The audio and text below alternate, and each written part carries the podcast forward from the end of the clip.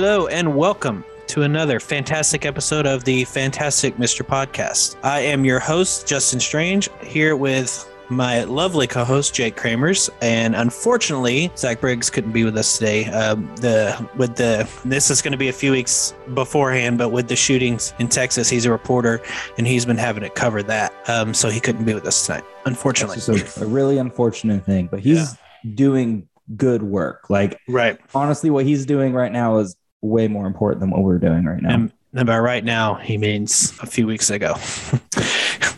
Because unfortunately, like, uh, we, we have episodes stocked up, so this episode won't air for another. I don't remember Yeah. how many episodes we got until we actually catch up. I don't think we're very far away from actually catching up. Probably want we're just a few weeks behind, probably. say I don't want to look, but But the point is, is he's doing important work, Yeah, actually sure. contributing to society. And we're sitting Um, here talking about movies. Anyway, let's uh let's talk. So today's episode is going to be not necessarily about movies, um, but I mean, I guess some movies could fall into this There's some movies category. there for sure. Um, but we're going to mostly be talking about mockumentary TV shows. And for those who don't know what a mockumentary TV show is, it is a fictional piece of work that looks like a documentary. So yes, the Merriam-Webster defines a mockumentary as a fictitious or satirical satirical work, such as a film presented in the style of a documentary. beautiful, almost exactly what I said.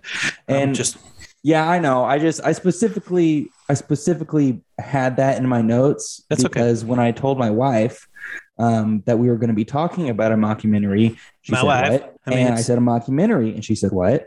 and I said it's a a, mock- mockumentary. a, documentary, but it's, it's It's- a mock. It's a mock of a documentary. And she said Yeah. I never heard of that. And I said, well, it's a thing that exists. And she said you should probably provide a definition for people who don't know that. And I said, all right, I will. Well, luckily, So that's me what I and, did. me and Mr. Merriam Webster know what that definition is. And I guess you knew what it was before looking at the definition. I don't want to. I I don't want to take away that much credit from you. no, this is yeah, this is for the people's Got it. specifically. Well, uh, specifically for my wife, but My wife. she's she's the representation of our audience who may or may not be familiar with the subject, and so we For are sure. providing a little taste of what's to come. For sure, for sure. So, um, the the the mockumentary style. I don't want to say it started with The Office, but it definitely, I think, The Office revolutionized it and kind of made it mainstream. Does that make sense? Do you do you agree or do you not agree? No, absolutely not. Per What do you- usual, we disagree. So, what is your take on it? Um, I mean, mockumentaries have been around. I'm not going to say forever, but they've been around a long time. You'll notice actually, um, the Merriam-Webster that I won't notice them. definition. Oh, go ahead. Uh, it's defined as such as a film, not a film. Mockumentaries have existed long before film. Um, a notable, a very notable mockumentary is Orson Welles' 1938 radio drama, The War of the Worlds, which was Yeah, I guess produced- that's true. yeah, it was produced with such uh, artistry and professionalism that it actually created mass panic, and Yeah. people actually thought we were being invaded by Yeah. aliens. And I don't even think that's the first mockumentary, but I would say that's probably the first mockumentary that um, I don't hmm. received note. Mm-hmm. I don't. So, did you find this information about college. War of the Worlds, and it was Yeah. considered a mockumentary? Yeah, I actually Oh, I did a okay. report on Orson Welles um, back in my university days. It's, I like it's how you- really cool. To be honest, if you have No, Orson Welles. about film. I know this is a film podcast, but if you have the opportunity to just get on YouTube or I think it's in the Free Music Archive, um, if you have the opportunity to listen to Orson Welles' 1938 radio drama. well, it's, on it's- Sp- it's on Spotify as well. Oh, is it perfect? Yeah, Yeah. because um, I I taught Orson Welles in film, and that was the one thing we talked about was War of the Worlds and how like people it was so good that people actually thought aliens were attacking in New Jersey. I think it was New Jersey. And so I was like, okay, so I want y'all to listen to some of it. So we didn't listen to Yeah. all of it, of course, but we listened to some of it on Spotify. So if you follow the definition, it's a it's a fictitious. It's a fictitious work fictitious or satirical work. Fictitious. Mhm. Here you go with language. Mhm. I just play with camera, guys. I'm a I'm a minor. In, I have a minor in English, so that explains a lot, my dude. so I can I can I can cor- I can expla- correct you your, Dude, that your English explains- minorly. That explains so much of our friendship. Yeah, I can correct your English minorly. I don't think minorly is a word, but can- marginally, Mar- well, I was trying to use the word minor. My, yeah, I minored Um, in it. But it's a fictitious work or a satirical work Mhm. presented in the style of a documentary. Which you go Right. if you go back and you listen to his works, that fits that definition to a T.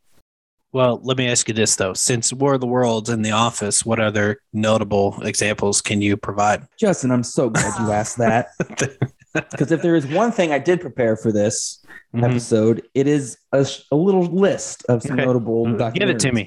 Give it to me. Um, of course, we have Orson Welles. Right. Another notable mockumentary is A Hard Day's Night, which follows a fictitious 36 hours with the Beatles playing themselves. A, uh, another notable mockumentary was the BBC's Spaghetti Harvest of uh, Ticino. It's that's, an That's Italian awesome. word. I probably butchered it. No, I Um, don't. I, don't- I can't correct you on that one either. Yeah, but it's that was a mockumentary segment that they actually aired on the BBC and fooled a whole bunch of people, which was essentially um, it was like a news package and it claimed that spaghetti grew on trees and it followed this little family, um, I think in Switzerland, Yeah. as they harvested the spaghetti plants. And what made that one work is they actually um, did the voiceover by the leading TV news commentator at the time, Richard Dimbleby, which was Dimbleby. a leading, yeah, Sorry. Dimbleby, which was he was a leading anchor on the BBC. So they got him to voice Okay. it. They did this little three minute package, and people thought it was real. Real. I love Um, it. I love it. it's it's really great. So they've had there's been mockumentaries throughout history. I will say when it comes to modern mockumentaries, Modern. Come on, Jake. Jesus Christ, we're gonna edit this out. I'm gonna cut all this Just, up. just, just redo it. Just redo it. um, when it comes to modern Mhm. mockumentaries, Mhm. um, I will say that television reigns supreme. There's a lot of great Yeah, I would agree. uh, modern mockumentaries that have Mhm. come on TV of late that are really, really spectacular and have really pushed the boundaries of the mockumentary genre. Yeah, you know, now that now that you mention it, um, there is another uh, mockumentary film that I saw a few years ago, and it's because I was looking for like I don't know nerdy stuff, comic book stuff, and whatnot. And this came out in 2004, a year before The Office premiered, actually, Oh wow! and, it, and it stars Mark Hamill. And it's called Comic Book the Movie, and it's about this guy who owns a comic book store, and he go, ends up going to Comic Con, but it's not it's of course it's not real because it's got Mark Hamill in it, but it's you know Yeah. mockumentary style. And I totally until this until this episode, I completely forgot about that movie. Until this second, Yes, I was like, oh my god. So you know, yeah, I get I get that there were things in between War of the Worlds and The Office, but to me, the pinnacle, the pinnacle of Yeah, mockumentaries. it's just it's The Office. I mean, The Office is my favorite show. So which and it, and it does the, it does the documentary stuff so well because it even it it it refers to the cameras. It like the cameras talk to the actors like well not the actors but the characters and stuff like that. Like it does the documentary style so well. Whereas other shows that have done this format such as parks and rec and modern family and even what we do in the shadows it's just they have those talking heads and all that but the office is the one that truly like this this the plot is committed. The Yeah. office committed to the genre. for sure Parks for and sure. Rec, What We Do in the Shadows, Modern Family. They, They do a good job. I would job. say that they're mockumentaries, but they're certainly dramatized and they play up the fact that it's a mockumentary style. The Mhm. audience is Mhm. aware that Right. this is purposely shot in this manner to tell Yeah. the narrative, whereas The Office really just sells the fact that this is a documentary crew doing documentary work and they just happen to have this crazy office of people. Yeah. this office of crazy people, you mean? Sorry. I just had to say it. Um, so yeah. And there's like, it, I don't know. I love that show, but yeah, I agree. Uh, because they have, you know, the documentary crew that comes in and they're making a documentary of the normal, you know, office worker essentially. It takes them nine years to do it somehow. I don't know how, but they eventually make that documentary. Dude, I want to know where they got the funding for that. I mean, seriously, like they they worked on that show for nine years. Can you just And- imagine this documentary crew going to their benefactor and being like, "Listen, man, I know it's been eight years, but, But we got we got one more year to go, and I, that's more. it. This, it's it's too good to put down. we have to keep it going. It's gonna sell like hotcakes, man. I promise." That's funny. Um, yeah. So The Office, of course. Um, oh man, I didn't look up when the. Hold up, The Office. Hang on, just a second. We're gonna cut this out. was- Okay. so- was- you know, and before, while you look that up, I think it would be remiss to uh, You're gonna say out that the You're gonna say it. American Office is You're actually based it. off. God dang it! That's exactly It what I was is. gonna say. That's sorry, what I was gonna say. That's what I was gonna say. That's what I was looking were taking too long. You're I was well. I was yeah. yeah. I was looking up when it released. I was trying to see when the UK version released. It released in 2001. Which I couldn't get into the UK version. I tried watching I- it. I watched a, like part of the first season and I thought it was funny, but I didn't want to continue. Like I was like, this is Yeah. really funny, but I'm not. I'm not really interested in this. And like, it's funny because like everybody on the Office, the US version, are like, yeah, I watched the British version. I thought it was so funny. I watched it all the way through. And I'm like, I couldn't. Like, I thought it was funny too, but I don't know. I just I just stopped at like episode seven or eight. Yeah, I think I got to episode three, maybe, Mm-hmm. and it was too much for me. Don't get me wrong, British comedy is gold. Sometimes. Oh yeah, British Like, comedy is great. I love the IT crowd. I was just gonna say, the IT crowd is so hilarious, but I don't know. This- some- this particular brand. I think it was the fact that it was it was dry humor. What that's what that's England Too- for you. It is, but like the IT crowd is dry humor, and it- Yeah, it's funny. Funny. It's hilarious. I think it, this was just for me. The British Office was dry humor without, I don't know, heart. Without, yeah. it was like they they left the positivity out of it almost. Okay. If that makes Yeah. any sense at all, I guess. I mean, like very cynical. we could. Yeah, we could. Yeah, I I just couldn't. I couldn't get into it very much. Like, I try. I really tried, and and then um because I loved the American Office so much, I was like, I need to give it a shot, a good shot.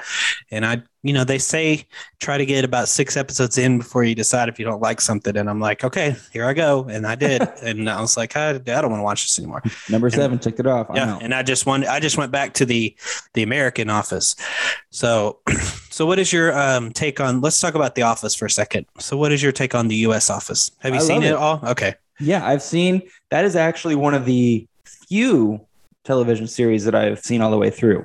Mhm. Um, like Parks and Rec, I I ended on the second to last season. House, I ended on the second to last season. I have I have um, attachment issues, I think, and so I don't want these shows to end, and I don't watch it. But The Office was so good that that I had to finish it, and I wanted to see I wanted to see where these lives were going. At the But end you of the know, you know here's the cool thing about tv jake you can watch it again and again and again and again but the emotional trauma that I take the first time i mean yeah i get it is just. I uh I've watched The Office for 11, uh, well, the, about 10, almost 11 years straight because I started I watching. Say, did you like? Have you watched it through eleven times?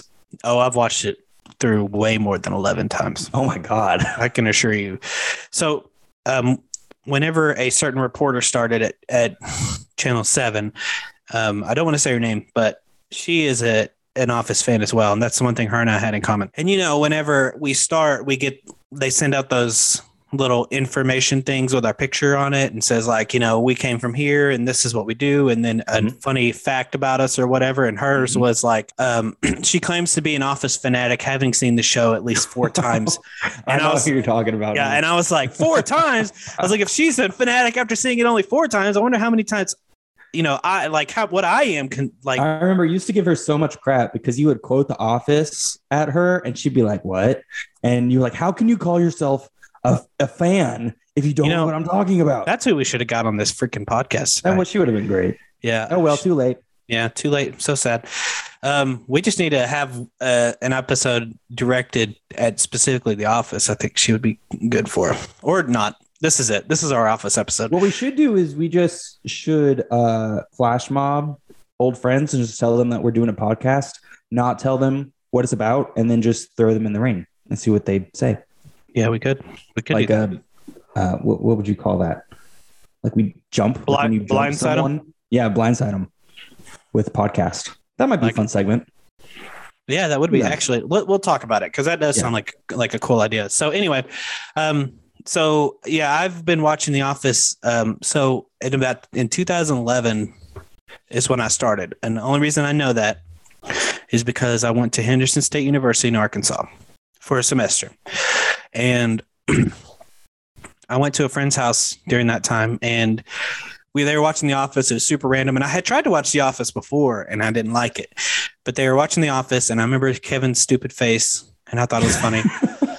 and so I was like, when I whenever the school year was over, I I had been living in the dorm, so I didn't have a place to live. So I was um I went to my mom's house and stayed for a while, and I just I was like, you know what. I'll try The Office. It was see one seasons one through six is on on Netflix, and so I started watching it, and then I just binged it for like the next couple weeks. And then when I couldn't watch season seven because it wasn't on The Office yet, I got on Hulu, got a free trial, and binged that season. And then I was all caught up. So ever since then, I've been watching The Office on repeat.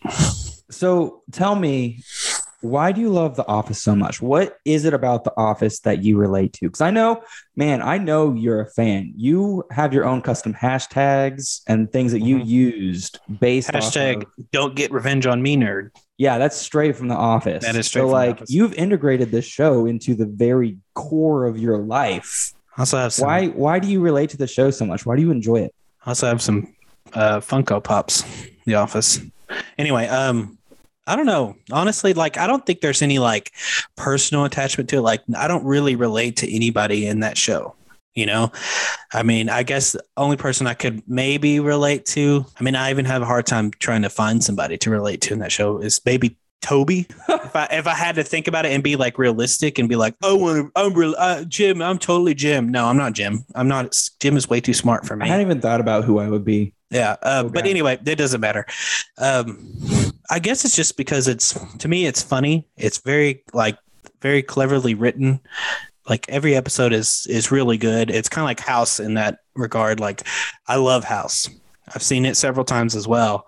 And it's it's funny, it's dramatic, it's good, and and just like every episode, if like somebody new watches the episode and they're like, I'm on this episode, I'll be like, oh, that's a really good episode, and then they're like, now I'm on this episode, I'm like, oh, that's a really good episode. It's a great episode. Yeah, and every episode is just really good. So it's kind of the same with The Office, where like, yeah, I have some episodes I don't like as much as other episodes, such as Fun Run and Survivor Man, but like I can still You know watch it. Titles. You know the titles. I Yeah, I I, I Well- just I call them by like the CPR episode or Mhm. or I, I don't know all the attack titles. Episode.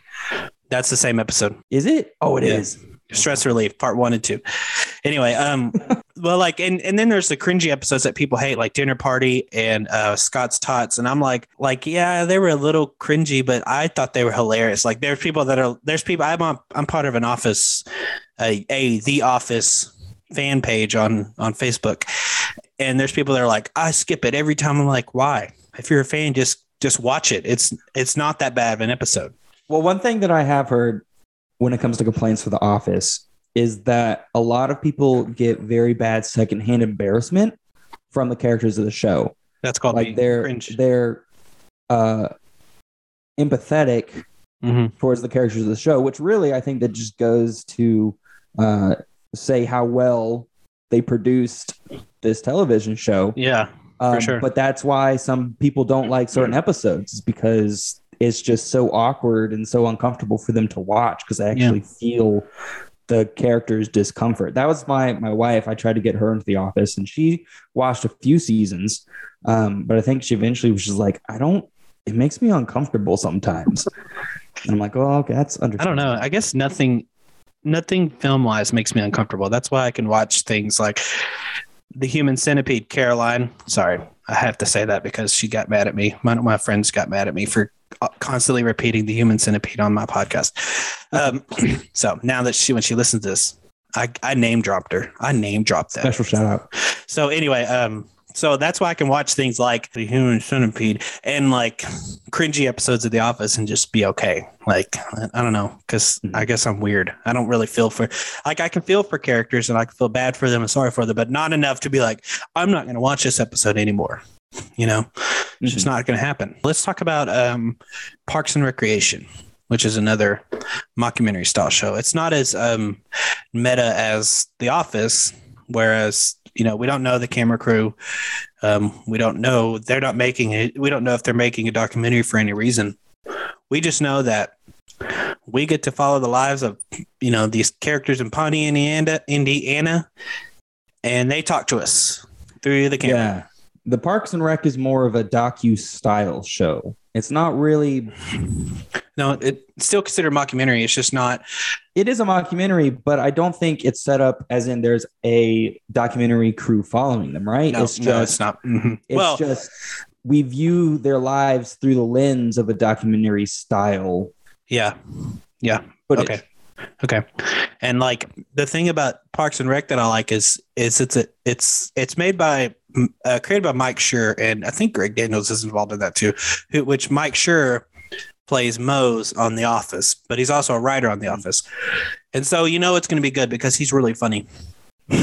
And uh, the thing I like about the about Parks and Rec as opposed to The Office is that yeah, we're in the Parks and Rec department of Pawnee, Indiana, but we're not just in that department the whole time. We have Mhm. all of Pawnee to deal with. Does that make sense? So there's a lot of different um, storylines, different creative, more creative storylines that that we can follow and watch. Does that The make sense? scope the scope is a lot more broad. Right. Exactly. It It's not. We're not. characters outside of outside of the Parks and Rec office, community Exactly. members. Exactly. And so we go to the, you know, we have public forums and, you know, they do the canvassing, you know, door to door and then just other random stuff like in season, I think it was season seven, we actually go to a farmer's market that has been created, you know, and then we, you know, get to follow Leslie to Washington when she starts working um, for the National Parks Department. And she has to go to Washington sometimes. And then we follow her to England. And Yeah, we So- follow Ron. I know Ron goes to England. that's so funny. He's so funny. He finds that brewery. Well, he yeah, he finds the um the Lagavulin Scotch maker factory. Yeah. And like he he goes to London, but he doesn't want to. The only reason he goes is because his wife, his new wife, wants him to, because they they thought it would be fun to go as like a honeymoon. Anyway, it's just funny to watch him interact with people in London and then on top of that, like having to take he's been forced to take pictures because Diane is at home sick and he looks at Big Ben. He's like, "Look, a clock. We don't have that in America." It's just, it's just so funny. And then he tries to give he tries to give um, he wa- buys a card and he tries to give um, the the he tries to pay with American money. And then he's like, "No, we don't take American currency." He's like, "Take it. It's the best currency in the world." And he's like, "Sorry, sir." And he goes, "Okay, well, uh, what?" He says something like, "You know, be upset that your your royal overlords are an old woman and a and a tiny baby. It is so funny. There's things about Parks and Rec that I think are like characters. I think are are somewhat better than on The Office, just because. Well, like I don't know about characters, but the way their personalities are. So you know, you have Ron, who's like this hardcore um, liberal. Liberal? Not liberal. No, he's not liberal. No, no, he's a um, liber- libertarian. Libertarian. Yeah. and So, you know, he's he's hardcore anti-government and stuff. Whereas, you know, Leslie is pro-government, everything government. And then you have Tom who's Very like liberal. doesn't care about the government. He just wants a job with connections. You know, and it's just like yeah, it's just so it's so uh a little more vast character wise than say The Office. So what do you think about Parks and Rec? Tell me. I enjoyed Parks and Rec, not as much as The Office. I don't- Um, Let me re- let me be clear. I don't like Parks and Rec more than The Office, but there are things about Parks and Rec that I do like more than The Office. Go ahead. Sure. I think I just I was more engrossed in the office than Parks and Rec, and I Right. think it's because of how the office committed to To that. the Mhm. shtick Right. of being a documentary crew, where the mockumentary style for Parks and Rec was fun, but it like is still it still felt it was a comedy show Mhm. and I don't feel like it was uh I don't know gr- as groundbreaking or as as uh, cleverly written as The Office. Hmm. A lot of I would say, as far as cleverly written goes, it would probably be right up there with The Office. Well, the thing with with me. the thing with me is I felt like a lot of the characters in Parks and Rec were caricatures yeah, I would agree. with that. of of and you know that was the point. They're a small town and it's making fun of small town life and stuff, Mhm. but they were kind of caricatures Mhm. as opposed to characters, Yeah. and that took a took a little bit of, of it away from me. Okay. I actually wanted to see characters. They do character stuff. They have art arcs. They have growth, but they were a little bit too too large. They were too uh, Mm. much larger than life, and I appreciated kind of the pared back take of The Office, where the characters were Like real people. Yeah they were they were larger than life, but in a believable sense. Sure. Whereas that. I felt Parks and Rec kind of pushed that to an extreme of like, oh, what's the funniest thing a libertarian would say? oh, what's what would happen if we put a liberal and a libertarian in an office together? Oh, crazy Yeah. fun hijinks. And uh, I, I, I would agree. Kind of, it was a little contrived. I don't know. I enjoyed it. Don't get me wrong. I enjoyed it. Yeah. Um, but it was a little, a little contrived for my taste. the only reason I even started watching Parks and Rec was because my friends were like, like they they suggested it to me, and I was like, nah, you know, I don't, I don't really want to watch it. And then I, they were like, you need to watch it. Like it's actually really, really funny. And I was like, okay. And so I started watching it, mhm. and I just, I just like fell in love with it. Which I mean, it's one of my favorite. I mean, it's not in my top five, I don't think, but I definitely have seen it on repeat multiple times for sure. One of my favorite television shows here recently is uh, What We Do in the Shadows, which is a mockumentary um, based on a mockumentary movie that came out, I don't know when, but um, it was Sometime. originally it was sometime, and it was Yeah, originally created by uh, Taika Waititi, but now it's a television show, which is really funny. It's essentially a documentary crew that follows around real life vampires, and they get in all sorts of crazy hijinks. Real life in quotes. Yeah. what's what's interesting to me or like what what I find weird about my own self is like where I didn't enjoy Parks and Recs Mhm. like over the topness. Mhm. I really enjoy that aspect to what we do in the shadows. Yeah, I think that only makes sense though because we're following vampires and werewolves. Yeah. You know? And so it makes sense for us for the you know to not really make sense, but like it's okay that they are over the top about things, especially uh Yeah. what's his face? Uh Matt Berry's character. Um Nandor the Relentless. no uh, Laszlo? Laszlo. Yeah. Laszlo is my Yeah. favorite, by the way. But go ahead. Sorry, I didn't mean to interrupt you.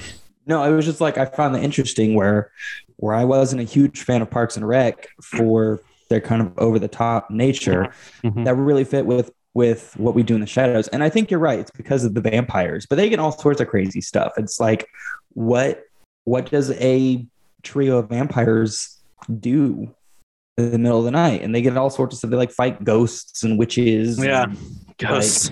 like witches want to milk them. oh man, I think well, it's funny because it was like Taika Waititi was like, "What would it be like if vampires lived today?" And then that's that that's the show, you know, because they use they use computers, they use tablets, they use phones and stuff, and then they they also do you know some of the stuff they grew up with, which was like you know spell books and all that. Because you know, there's that episode where they they connect with their past selves, being Yeah, the ghosts ghosts. yeah the ghosts of themselves and and so they had to use a spell book to do that and they were able to contact make contact with them and it was so funny whenever um laszlo's self all he wanted to do was just get off. Excuse my language but he just wanted to get off. And then whenever they came in there it was all that all over the room. And they're like what is this? Ghost ectoplasm? it's like yes it's ghost ectoplasm. It's like, oh my God.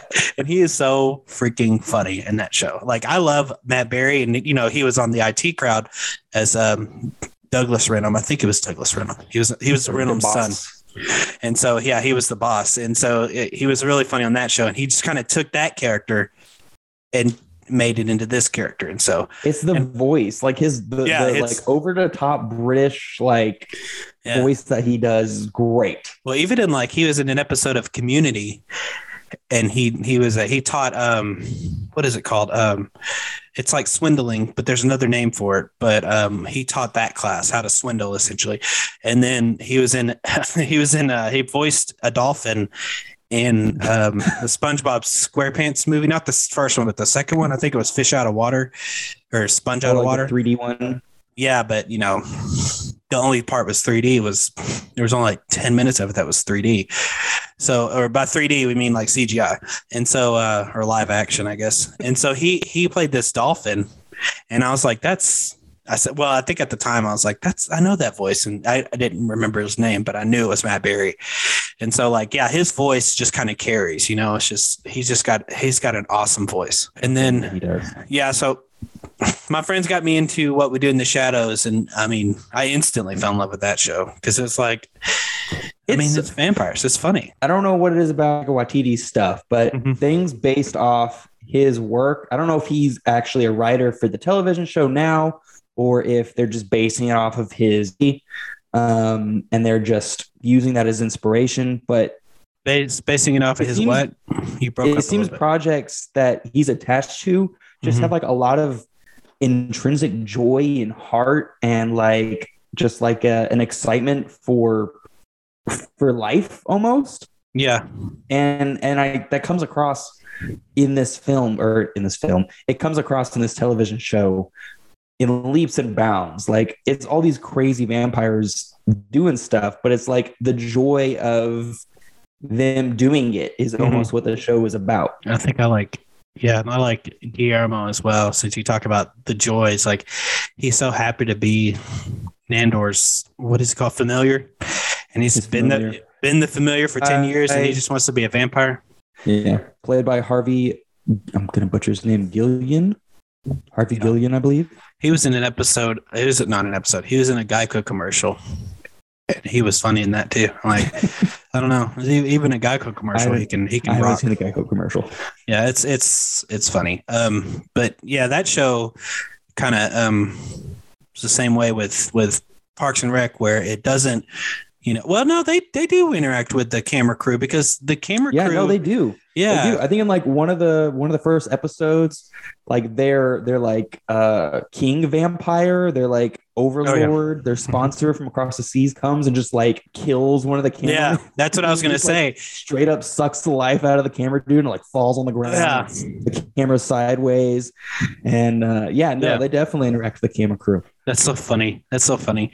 I'm, I'm glad they do that though, because I think it adds that extra layer to the show. You know, where it's not just it's not just these vampires and werewolves and witches and, and ghosts. It's does. also the camera people that are interact and and humans. You know, because they have the neighbors. Yeah, mockumentaries that involve the camera crew are I'm not gonna say they're special. They they Mhm. I feel like mockumentaries that that utilize the camera crew as characters are great because it adds another dimension of not only are these kind of crazy characters on camera, it also makes you wonder what kind of person would go and Yeah. film these people. It mm-hmm. adds a whole meta aspect of like, okay, And it, you're a you're probably a 20 something cinematographer in San Francisco who finds out that vampires exist yeah, and, and you're okay with that. three 350 a night to go run around with them for 18 not 18 hours you're gonna pay be paid 350 an hour to run around with them for eight hours a night yeah. overnight Do you think that? do you think that the camera people and like the crew had to sign like a waiver saying that they're they can't kind of like a um what is it called it like an NDA. NDA? Yeah, they're saying that they can't say they know that these people exist. In I think In they're the in Staten universe? Island. Yeah. probably I mean, I would think so because they can't. They don't. it would just other would people ruin know. the entire it would Yeah. ruin the of course but why would they also do that because they're literally filming these creatures for a documentary so people are going to find out anyway Well, I mean, but maybe it'll be like us, where it's like, they think it's fictional. you know, So they're gonna they're gonna film it for real and then present it. So not only is it a mockumentary, it's a mockumentary pretending to be a documentary that is then represented as a mockumentary in Yeah. the universe in which Exactly. it is being Exactly. occupied. exactly. Like they're like, okay, this, you know, we're gonna we're gonna follow these vampires around. You can't tell anybody that vampires exist, and when we release this, everybody we're gonna make everybody think it's fake.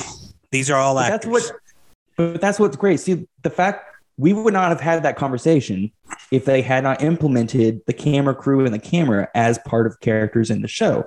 well, to be honest, I never thought about it until just now, so I don't. It think- adds a whole nother level. Well, This this podcast helps. the This fact podcast that helps. it's in there, the fact that it's in there gives us the opportunity to think about stuff like that. Because if it was just like Parks and Rec, Mhm. it would still be a funny show, but it Yeah. would be a funny show. Now, not only is it a funny show, it also makes you think about the universe in which it resides Mhm. and the greater aspects of the show, which for me is is part of the fun. For sure. Yeah, I totally, I totally like. I, I was sorry, I was thinking about it.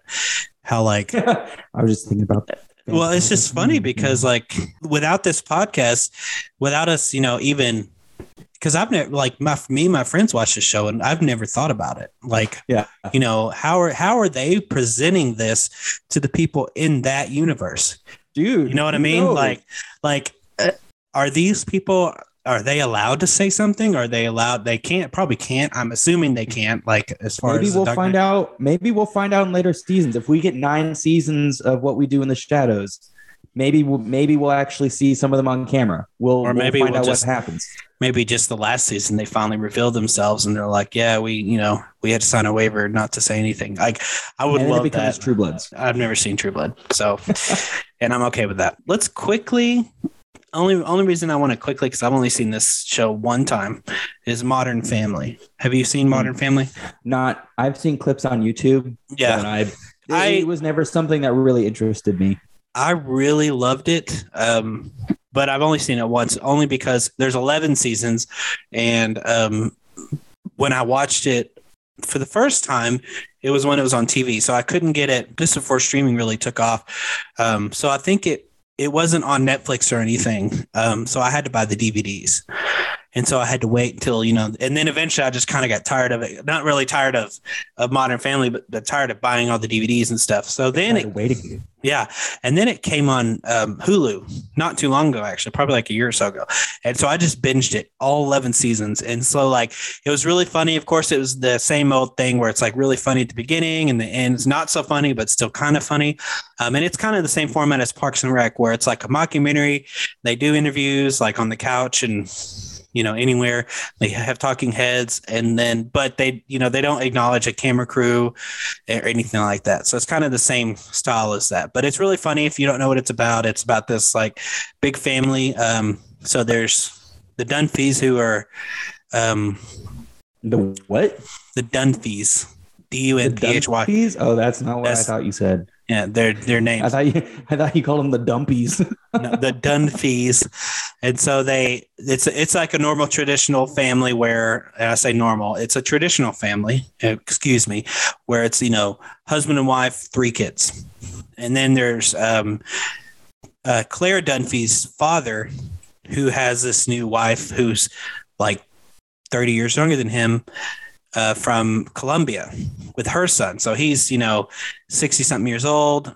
Mixed She's family. probably, she's probably not 30 years, she's probably about 20 years younger. And by But by mixed family, I mean family units coming from previous relationships, not mixed race. Like a- just to just to make that clear. But I mean, it is a mixed race because he's white, she's Colombian.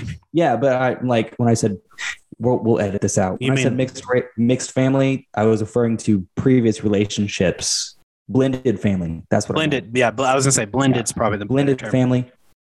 Um, so yeah, for Blended yeah, blend blended family where um, Soph- or Sophia, that's her real name. Gloria had a previous relationship with Javier, and they had a son Manny, and then they get a divorce. She meets Jay, they get married. Um, Jay's like super old; he's like sixty something, going on, he's pushing seventy. She's probably like late thirties, early forties.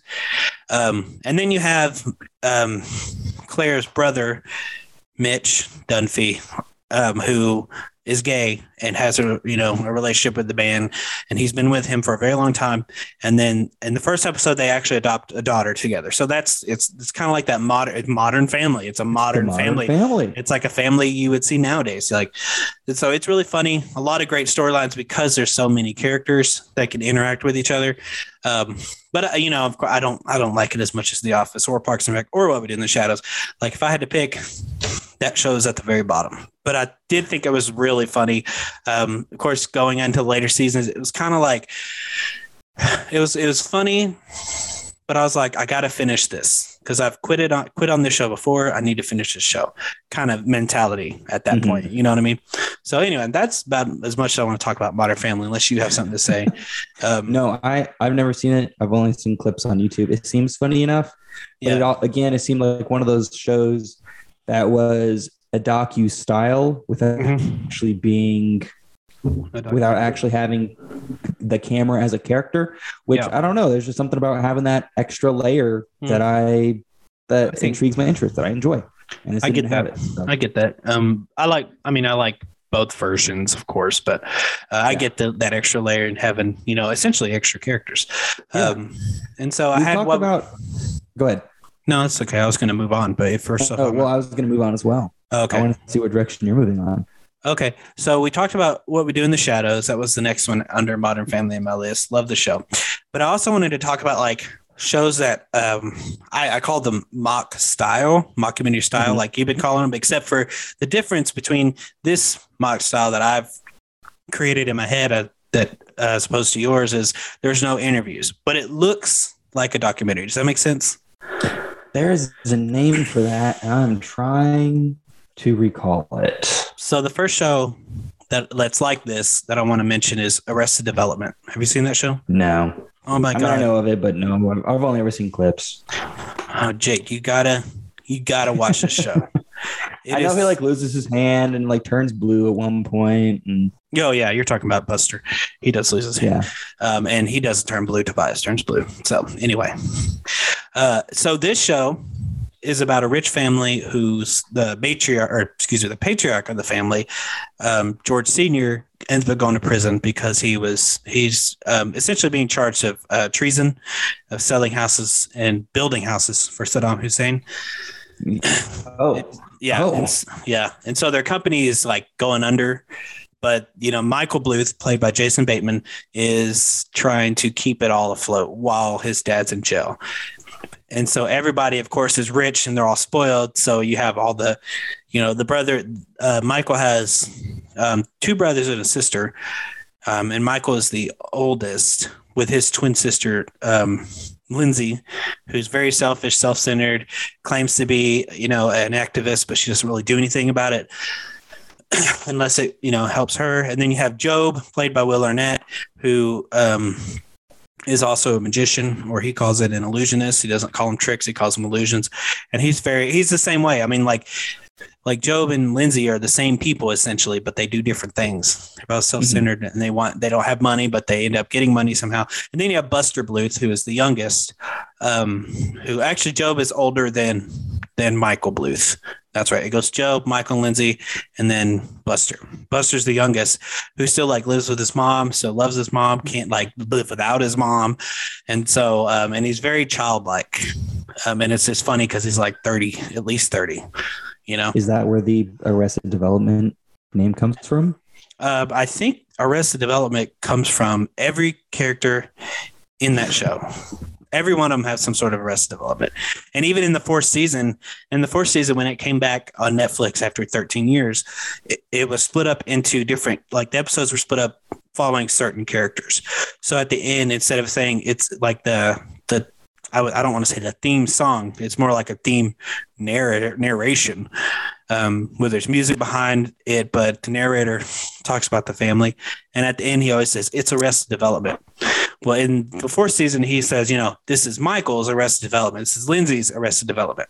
And so Huh. every one of them has some sort of, you know, Problem. something going on. I mean, way problem. And So I did a Michael's, bit- go ahead. I was going to say I did a bit of research while you were describing that, Mhm. and um, Wikipedia, incredible source of information, We love Describes- Wikipedia. describes what you're talking about as a documentary comedy So it's comic Documentary. material that's presented in a documentary style. Yeah. Okay. That's. I mean, that makes sense. Yeah. Um, so yeah, it doesn't necessarily use the talking head feature of the mockumentaries like it would in The Office or Parks and Rec or whatever, but it has that that feel of being a documentary because you know every every shot is on over is on the shoulder.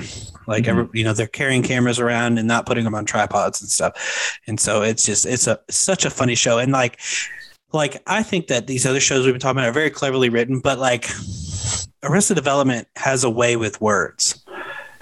Like if you ever watch arrested development mm-hmm. at least try the first season like it has a way with it can take a pun and and make it into something completely different but it, it means the same it's very it's very like that. interesting yeah it's very interesting the way they do it and i wish i had an example for you off the top of my head but i don't but yeah they they have a very good way with with words if that makes sense so yeah and then um, Michael's whole thing, I know we talked about the other. I wanted to really quick talk about Michael's thing. Is he always wants to be in control, and so he's you know he's been wanting to be president of this company, and he was about to be named president, or he at least he thought.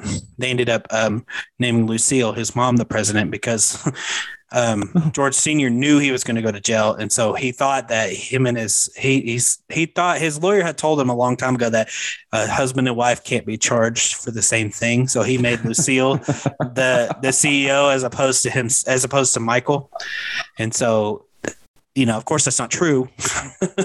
they could both get charged for it, and so he thought making her CEO would clear her of the charges.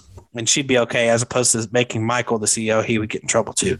And so wow. it's a very very good show and like that's one show that me and my my, my twin brother like actually can agree besides well i mean we both like the office but that's another show mm-hmm. that we both enjoy and that doesn't have happen to very that often out. You did a good job. You did a good. Uh, you did a good job selling that. I might have to check that out. well thank you I, I try you know i wasn't really trying to get you to watch arrested development but if i can get you to watch arrested development then uh yes because that like i don't know too many people that watch the show and like it's such a good show. If you can understand the comedy, it's so freaking funny and so good. And like just the way the, the narration is done by Ron Howard.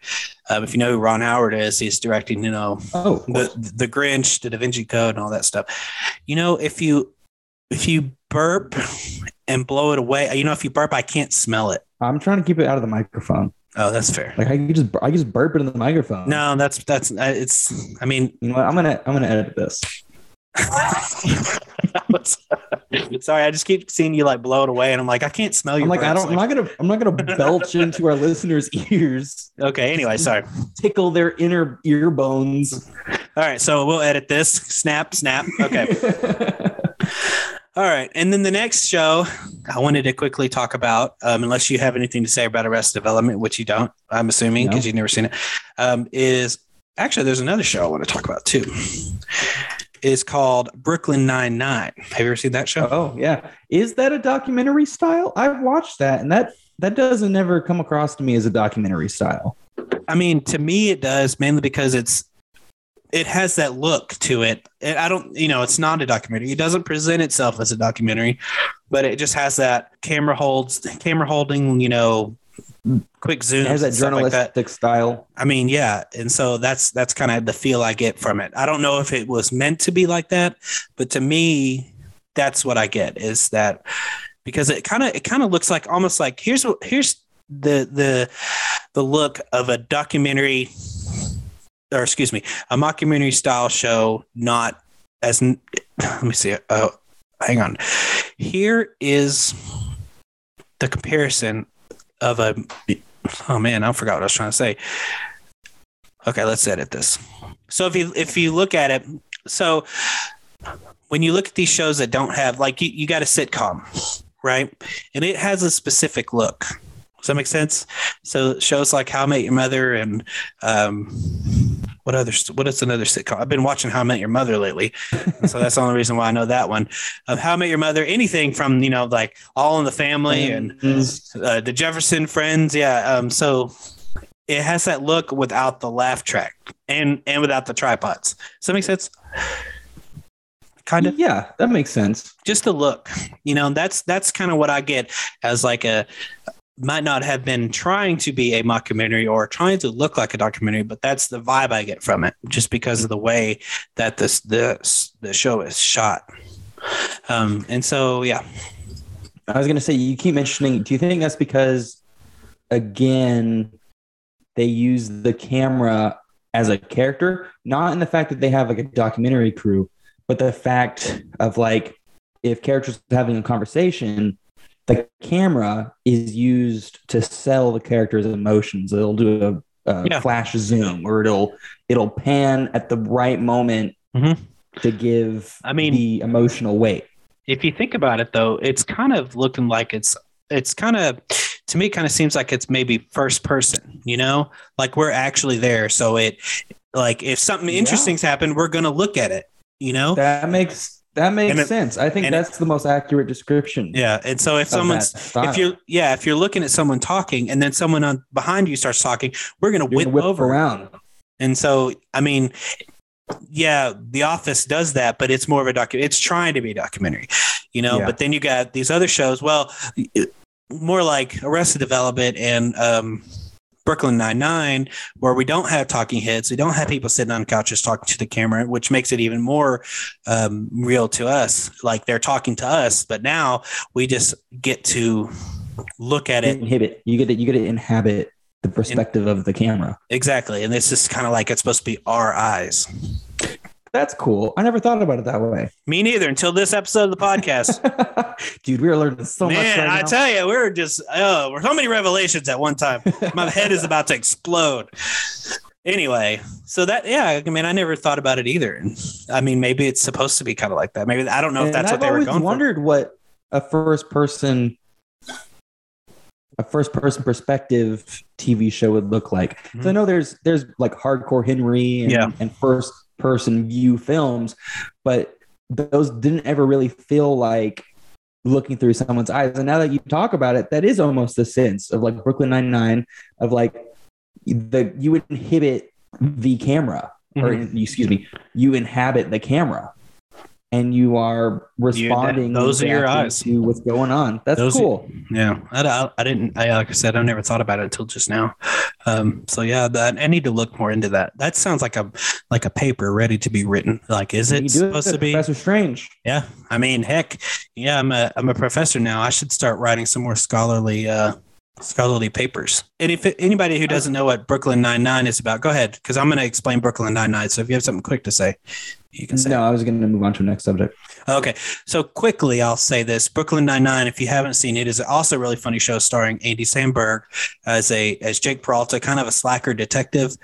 Um, and then he's got all these other friends, and I'm not going to go into their names and what they're about, but essentially, you get to watch because there's a lot of them. If you've seen uh, Brooklyn Nine Nine, you you know that there's just a lot of people that inhabit this this police station.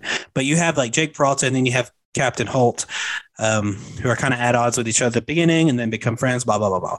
So um, it's it's he's essentially a detective that works for um, the New York City Police Department um, in, at the 99th precinct. And so it's just a bunch of like comedic hijinks that detectives get into and people fall in love and break up, blah, blah, blah, blah. Same old stuff.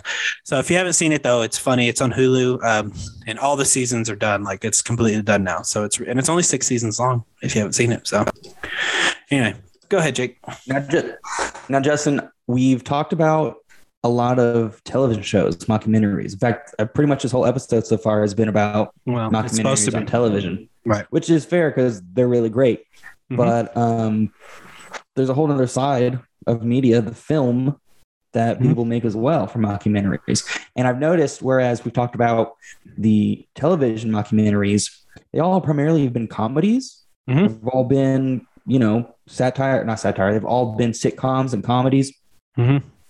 Um, I noticed when you get into the film aspect or the film side of mockumentaries, the types of genres that mockumentaries fall into is a lot more broad than television. you know, when you mention that, the first thing I think of is like horror movies, found footage, which I don't, yeah, which I don't think are meant to be documentaries when they're being shot, but they um they have that feel, you know, because it's you know it's cameras being either on a tripod, um because you know you you look at one of the earlier uh, found footage, which is like, well, the Blair Witch Project, I think would be The Blair Witch Project is a Yeah. big one. yeah, because Um, that yeah, they're they're often called like pseudo documentaries Mhm. because they don't try to. I mean, they don't necessarily try to present themselves pseudo pseudo documentaries. pseudo. Yeah, P Yeah, so they're often called they're often called pseudo documentaries because they're not trying necessarily to present themselves as real, but they are definitely trying to present themselves as real scary. Sorry, go ahead. as a representation of real life. right.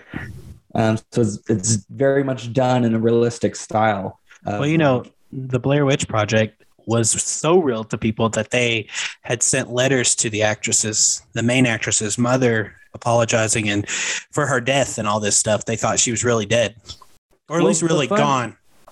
The fun thing about that, the reason, um, the reason that people thought that as well is the marketing team um, behind the Blair Witch Project was incredible, and they created uh, an enormous amount of supplemental material for their marketing scheme. And in fact, speaking of pseudo documentary versus mockumentary, Mhm. as a promotion for the movie, the Sci Fi Channel presented a true mockumentary on the teens in that movie. And they actually presented it as a real documentary based off the teens that Oh. in the movie. So not only did they Okay. have the movie, they also had a true mockumentary shown So- on television. And it was like, it was, I don't know how long it was, Mhm. um, but it was an actual, it was probably the half an hour, it was an actual documentary presented as a real documentary on television. And they also, for the marketing material, um, released missing persons and uh, that's that's and, awesome. like death with the actors and actresses' faces Mhm. in uh, preparation for the movie. So they they went full out. They went full out on their marketing and really tricked people into thinking that this was a real documentary. At least until the film came out, which even then was was still convincing in and of itself. Right. So when you say um, the team, do you mean like the characters in the movie? They The they created in the movie. okay. Because at first I was thinking you were talking about the yeah. I thought you were talking about the actors at first, and I, I figured it out eventually. So that's yeah they they created missing person flyers for the characters in the movie using pictures of the actors and actresses But I mean, I'm talking about the documentary you said they made.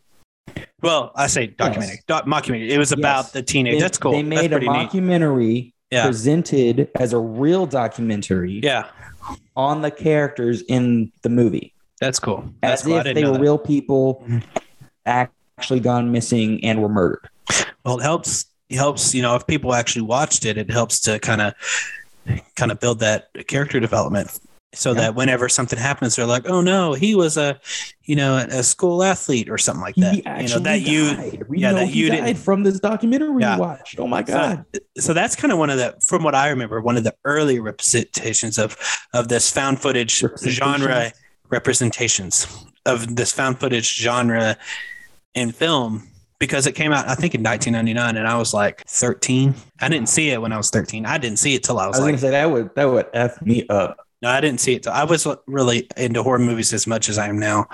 Um, then as an adult though, Paranormal Activity came out. And I remember people thinking that was kind of real. Of course, it wasn't. Um, but I do remember it being kind of scary. You know, I don't really get scared, but it kind of freaked me out. Um, and then there's another movie, and I think we've talked about this movie before. Um, it's called As Above, So Below. Haven't Oh, we yeah. talked about? Okay, so it's the same same thing with the found footage, and it now that movie I saw in theaters, and it did freak me out because it was so real to me like this could really happen almost you know like they go so far down that they're in hell um, in the catacombs in france and they see things and blah blah blah blah blah so like it was insane At some point, that immersion was broke. i mean yeah So it was that that was a that's probably one of my favorite horror movies. Um, besides the Exorcism of Emily Rose, only because that kind of is what got me into those kind of movies. Was that movie? Yeah. So ever since Paranormal Activity came out, you know, I've been watching every single one of them ever since, and so uh, I'm totally into that kind of stuff. And then there's um, go ahead, your turn. Well, I was going to say, but you know, when it comes to films, there's so so many more genres. Like horror, you is a big one.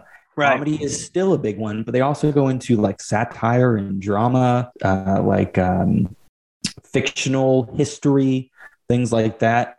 There's just there seems to be a lot more in the film realm than there is in the television TV realm. Yeah, I can, I can Um, see that. It's easier to do a project like that because it's a lot low budget, like really low budget. But well, let me say, let me rephrase. It's a lot lower budget, a lot lower budget than say an actual film that you know has CGI and stuff like that. Mhm. It's a lot. It's a lot Well- easier to make.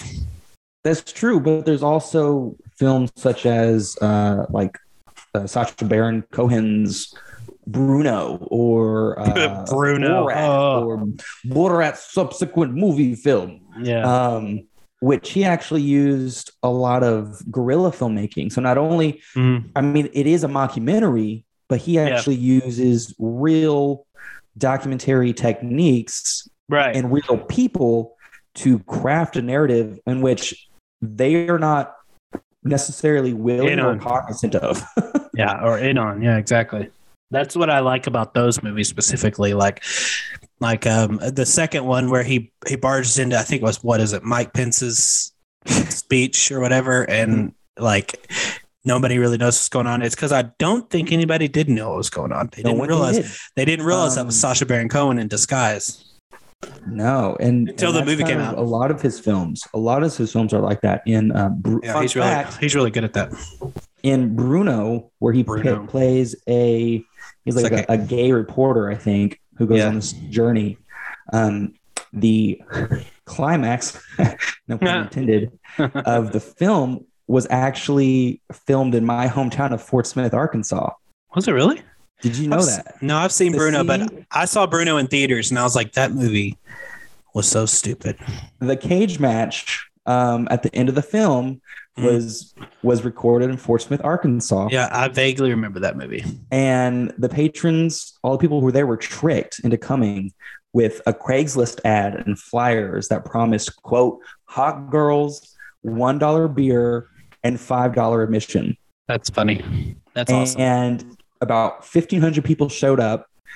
Um, it actually, it was actually pretty crazy. As soon as the climax happened, Mm-hmm. they actually went and tried to attack him. And the Fort Smith police, they had about 40 police officers actually come and had to protect Cohen and his crew from rioters in their bus. And it lasted like hours. Like they there was a standoff for hours um, I'd be pretty mad outside I the Fort Smith Convention Center. It, it was wild. So that's a fun fact.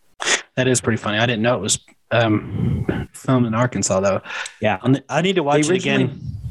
They originally tried it in Texarkana, but the crowd caught on too quickly and they didn't have enough safety precautions. And so they had to they had to Move run it. away and regroup like the very next day, essentially in Fort Smith.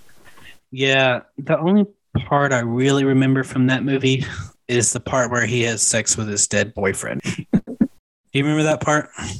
Yeah. and he's just he's just doing it with like a the air essentially i remember thinking yeah no i remember thinking this is so dumb and i left there and I, but i guess maybe i should give it another shot because sacha baron cohen is very like talented so it's not like And what he does, yeah. So anyway, the fact that he uses actual documentary style, he actually uses guerrilla style filmmaking for his works, provides a kind of grounded realism, weirdly, to Mhm. the stuff that he's doing because he's he's going in places with people who are unaware with events that they're not prepared for and he's essentially just creating narratives based off of these people's reactions. Mhm. The stuff that he gets um, is kind of wild. I remember uh, watching uh, the subsequent movie film, and he has a whole there's a whole arc with two gentlemen um, that he actually stays Yeah. with during COVID. yeah. that wasn't that wasn't originally planned. That was because of COVID restrictions, and they had to stay somewhere. And he convinced them, and, and kind of the fact that yes, they're ridiculous um, and have some weird views, but the reason they weren't painted just entirely as villains is because he actually spent that time with them for so long Mhm. and and was able to realize that they have these views that have been kind of ingrained in them and they're not inherently bad people. They just have bad education essentially. They've been taught poor things and they're just reacting off that. That wouldn't have happened if if covid didn't occur. That wasn't planned at all. That was they're going to go an entirely different direction for the film but covid happened and they had to adjust and it's the fact that he used those techniques in that environment you you kind of got an almost heartwarming you know Mhm. section of the film with these Probably. two gentlemen Probably wasn't even meant to be like that. It's, you know, with Sacha Baron Cohen, knowing him, it's probably meant to be funny. But yeah, I mean, they they end up bonding, right? If I remember Yeah. correctly. Yeah, it's kind of like the uh, first one where they're in that that um, Winnebago thing with those other guys, and Mhm. um, I don't know if that was. I'm sure they didn't know who he was. Um, yeah, I don't know about I don't know about the first one, but I know I know for a fact that for the subsequent film, Mm. uh, none like of that that. was planned. I like that you keep calling it the subsequent film. Yeah, It is the subsequent film. I mean, I know that's what it's called. It's just funny that you keep calling it that. Um, anyway, yeah, uh, I watched that movie with some friends, and I, I mean, I thought it was. It, it wasn't as funny as the first one, um, but it was still like really good. And he had some really good moments with people who were, you know, because you, you got to think he's probably going in there telling them, you know, who he is as his character, and they don't realize that it's Sacha Baron Cohen, you know, making a movie yeah, and they- no, they- that's precisely what it is. They have no idea. And so they sign waivers but i'm sure there's some language in the waivers that allows them to show show it as a Mhm. movie as opposed to it being a because you know in the it, borat is a journalist he's a reporter. And so um and then he i think the second one he finds out he has a he has a daughter right? Is that that's Yep. his daughter? Yeah. And so it's just so it's so good. Um if you've ever seen like Sacha Baron Cohen i've seen a lot of his stuff except for the dictator and ali g but he's in another movie called the Chicago Seven. I think it's what it's called. You know what I'm talking about? Nope, I haven't seen it. But he's he's more dramatic in that, and so it's it's he's like a I mean all around Sacha Baron Cohen is just a good actor. I like seeing comedians in serious roles to see how they do, and almost always they do a really good job. Even like Isn't he also in Sweeney Todd? oh yeah, and he's oh yeah he's also in um, Alice Through the Looking Glass. Yeah. Now that I think about it, yeah, he's in a lot of movies I've seen that I can't remember until you mention it for some reason. It's funny how that works. Um, so Sacha Baron Cohen is just, I mean, like I like to watch, like I said, comedians in, in serious roles, and and Sacha Baron Cohen's kind of a master at that. Even like Ashton Kutcher in um, the Butterfly Effect, I thought he did a great job in that. So I don't know, give comedians a chance in dramatic roles if you're one of those people who doesn't like to see comedians in dramatic roles. Does that make sense? Good work. So anyway, um, so unless you have anything to say, I think we could probably wrap it up, huh? Yeah, I think you know, just um, I guess just to end, there's so many different styles of documentary. Mhm. Obviously, comedies and TV is one, but there's a whole range of film or whole range of styles when it comes to film as well that we didn't even get into. But I think a takeaway from this, as long as as documentaries are being made and documentaries evolve, I think we're going to see new versions and new Mhm. styles of documentaries as well. And Don't heck, you? We we could yeah, and we could even you know, I bet we could even think of what they are and make one ourselves. You know, like Yeah. I I think I've told you this, but I really want to do. I'm learning how to needle felt, which is taking Mhm. wool and making it into shapes, and I really want to make something out of that. And I don't want to say it on the podcast, um, but I'll tell you when we're done. But I really want to do something creatively, you know, kind of documentary with that. Documentary ish. Yeah, that I like. I like my way better. Documentary e. Um, anyway, but yeah, yeah, I think you're right. I think it'll just keep evolving. Like film evolves every single day. You know, like I real quick, there is a um, another movie that's kind of that documentary style. If you've ever seen, it's called Chronicle. Yeah, It's with the with the, the teenagers who get Get superpowers. superpowers. Yeah, it's got Dane DeHaan Yeah. and Michael B. Jordan in it, and uh, and then some other guy. I don't remember who it is. Uh, I don't care for Dane DeHaan, but he did a pretty good jo- job in this movie. Um, so they essentially get telekinetic powers, and the two two of the friends are you know essentially good guys. He kills one of them, um, but the spoiler alert. But then Dane DeHaan's character kind of turns out to be kind of evil. So it's a pretty cool movie. It's kind of taking that documentary documentary format and turning it into a superhero movie essentially. And so it, it was pretty cool. Ooh, uh, um, something that that I just thought of. Speaking of the evolution of mockumentaries, Mhm. there is a movie out called Spree with Joe Keery Okay. from famed from Stranger Things, and that is a mockumentary based off of kind of like Twitch live stream environment. How we have the live streaming our lives, vloggers, etc. It's Oh, movie- yeah. it's a movie where essentially he puts GoPros all in his car, Mhm. um, and he live streams, quote unquote, live streams. oh my God. But yeah. he but he wants to be internet famous, and he decides the best way to do that is to kill all the people that he that gets in his ride share because he's like an Uber driver. And so he Oh, goes on this homicidal rampage and kills all the people in his car, but it's all told through uh cameras. these mounted GoPros Right, all right, over right. his car. So it's like a documentary, but it's more like a like a Twitch live stream or a Right. or a uh like Twitch a, live stream. yeah, like a Facebook Facebook Live. live, stream Yeah. online as opposed to mockumentaries. Because when you think about it, in a lot of ways, the vlogging, the vlogging uh, fad stream, the Mhm, population, the pop, the popularization of Mhm. vlogging is in a way a self documentary of people's own people's own lives, their own lives. No, I totally agree. I think that's that's a great example of the evolution of mockumentaries because it's taken something that is very recent with live streaming and has become popular and then has then again changed this mockumentary aspect of how they tell a film through similar aspects. Yeah. So you mentioning that, and I know we're supposed to wrap it up, but you mentioned that made me think of um, these movies that have come out in the last, I don't know, five, ten years or whatever, where they're using computer screens cameras or computer cameras as cameras. So, you know, you have movies like Unfriended and Searching, and um, there is an episode of Modern Family where they do that, where it's all like Skype and FaceTime and stuff like that. Um, very, very innovative, very cool. Um, and if you haven't seen Searching, that is a great movie. Very suspenseful movie with John Cho. Um, so check it out. Very good movie.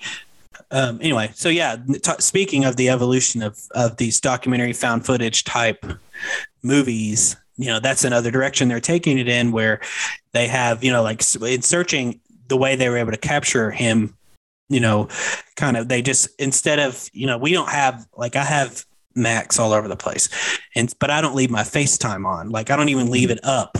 But that's how they that's how they catch him. Like when he's walking around his room or when he's using his phone, he just leaves FaceTime up.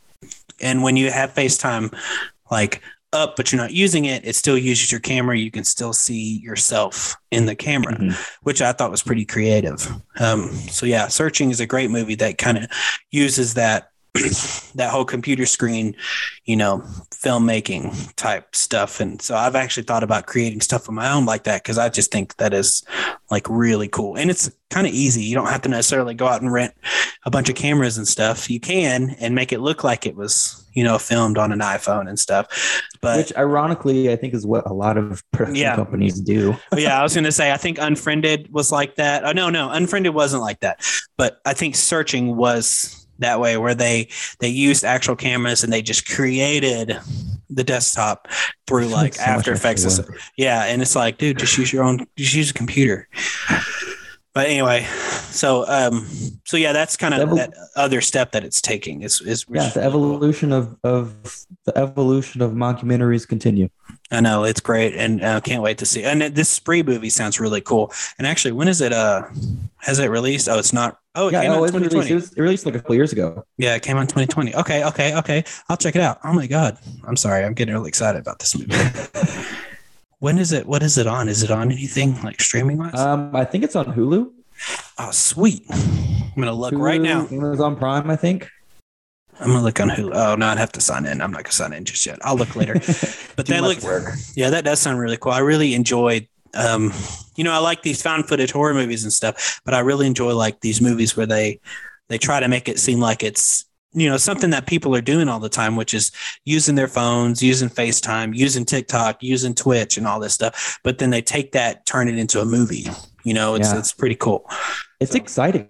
Yeah, it's very cool to see, you know, that you don't necessarily like, yeah, it kind of sucks for us filmmakers who want to go out there and, you know, rent cameras and stuff. But now we can, you know, people can make films with their phones because our phone cameras are so good now.